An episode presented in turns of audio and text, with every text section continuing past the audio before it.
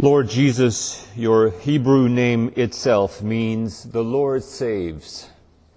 Help us hold that truth always. The Lord saves. Help us remember that you alone save us from our wandering desires and preoccupations. May you strengthen us in hope and faith that we may follow you and become netters of men and women fully alive for the building up of your kingdom of charity, your commonwealth of love. Amen. Jesus is in Capernaum, a fishing village on the Sea of Galilee. The evangelist Luke calls it the Lake of Gennesaret, but it's a big lake, about 13 miles long and 8 miles wide. In the first century of our era, the Sea of Galilee featured an extensive fishing industry. Small settlements dotted its shores, and most of them were active in fishing. Being a fisherman on the Sea of Galilee was a tough and hard up occupation. Fishermen had to pay for a license to catch fish. That's one of the things toll collectors did in those villages. In order to live from fishing, the catch had to be sold beyond the villages around the sea. The fishermen needed fish brokers and carters to take their fish to market. All of these intermediaries in the fishing economy would be paid with a substantial part of whatever fish was caught. No Galilean fisherman going out on the lake got rich doing it. Catching fish on the Sea of Galilee was marginally easier at night. At night, the ferrying of people and merchandise across the sea stopped, and the sea was a bit quieter. At night, insects fly lower to the surface of the water, and fish come up to catch them. That's why most fishermen would go out in the night to fish. So we may imagine how weary Simon and his fishing mates must feel, coming back from a night of working in vain on the sea. They are tired and more worried about their livelihood than usual. And having landed is not the end of their work. They now need to mend and wash their nets in view of the next fishing expedition. They probably would rather go home to sleep off the bad night, even though going home would mean facing the family empty handed. And as the morning of washing and mending nets wears on, a crowd piles up on the shore to listen to a rabbi, a teacher whom Simon knows. His name is Yeshua, a diminutive for Yehoshua a name that means the Lord saves. What a good name for a rabbi. Simon knows Yeshua, the teacher. Luke's gospel lets us surmise that Simon had invited Yeshua in his house on a Sabbath day. On that day in the synagogue, Yeshua had rebuked a demon and made him come out from a man. Then, once in Simon's house, Yeshua had healed Simon's mother in law.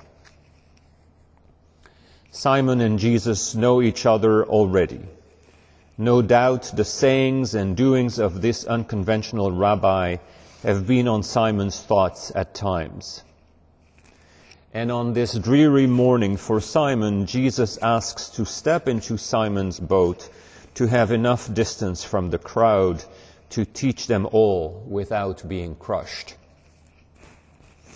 Simon likes this rabbi and is in his debt for the curing of his mother-in-law. He invites Jesus in his boat and pushes off the shore as requested.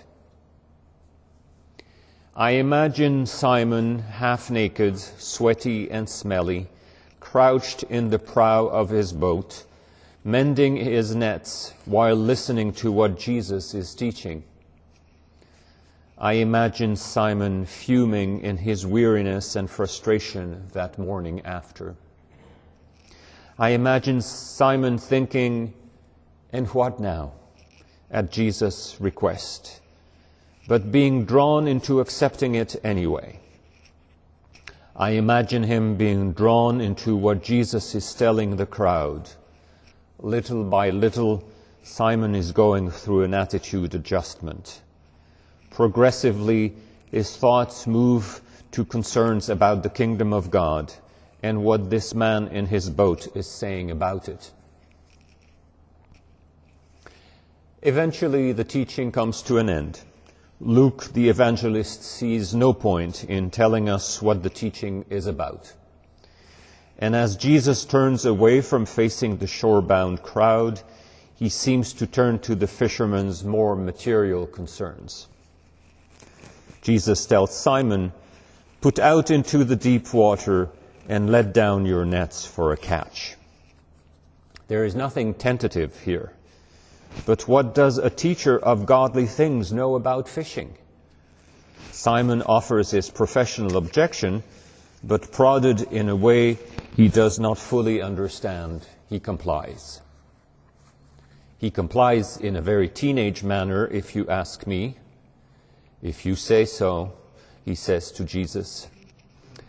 I suspect a mental shrugging of the shoulders in that answer, mixed with puzzlement and curiosity. And so Simon and his partners let down the nets they have just mended and cleaned back into the water. If no fish is caught, they will need to clean the nets again all the same. They may be wondering why are we doing this to ourselves? James and John, fishing partners of Simon, remain on the shore, lifting their eyes from their net washing from time to time to watch Simon make a fool of himself by trying another catch in full daylight. But soon James and John know something is up. The nets start to show the tension of a catch. Very soon they see Simon and his folks bringing bulging nets back up. And then the abundance of the catch becomes obvious as Simon makes anxious signals to James and John that they need to bring their boat along and help. When they get there, Simon's boat is starting to dip dangerously close to the surface.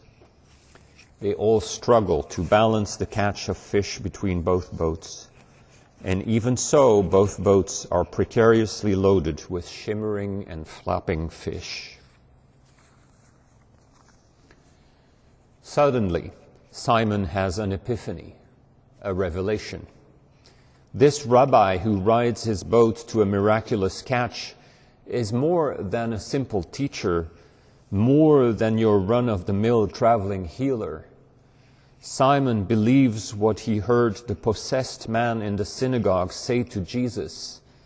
He is the Holy One of God. Simon is overwhelmed in more ways than one. Every night that Simon goes out fishing, he hopes for a good catch of fish to keep things going.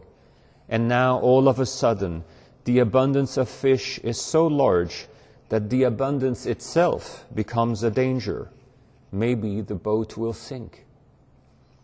Every day that Simon prays to the God of Israel, he asks for God's grace on the life of his family and community.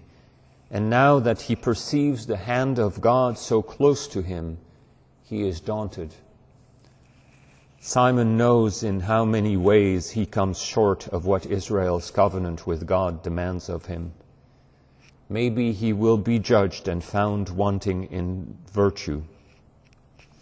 He finds himself unworthy of the grace that is cascading over his head. And he throws himself at the mercy of the man who is channeling this grace on him. I feel great sympathy for Simon when I read, Go away from me, Lord, for I am a sinful man. I know that feeling of unworthiness, that feeling of not being up to the task of walking with our God. Maybe you know that feeling too. But Jesus, Yehoshua, the Lord's salvation is here to change the game.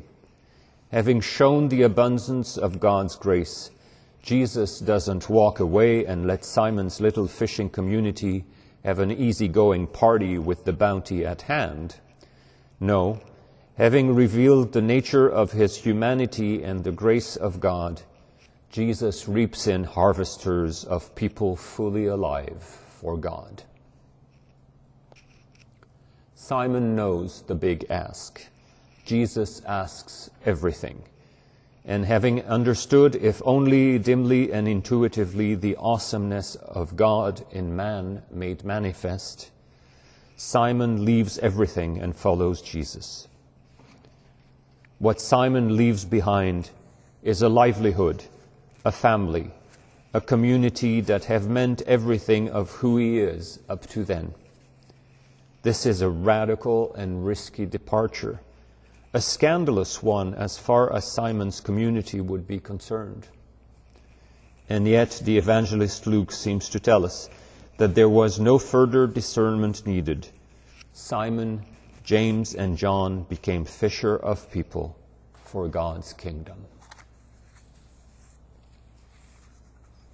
This is a demanding story for Christians.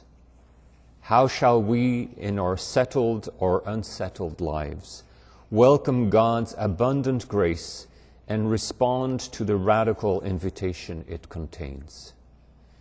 There is no cheap grace, and discipleship has a cost. Are we ready?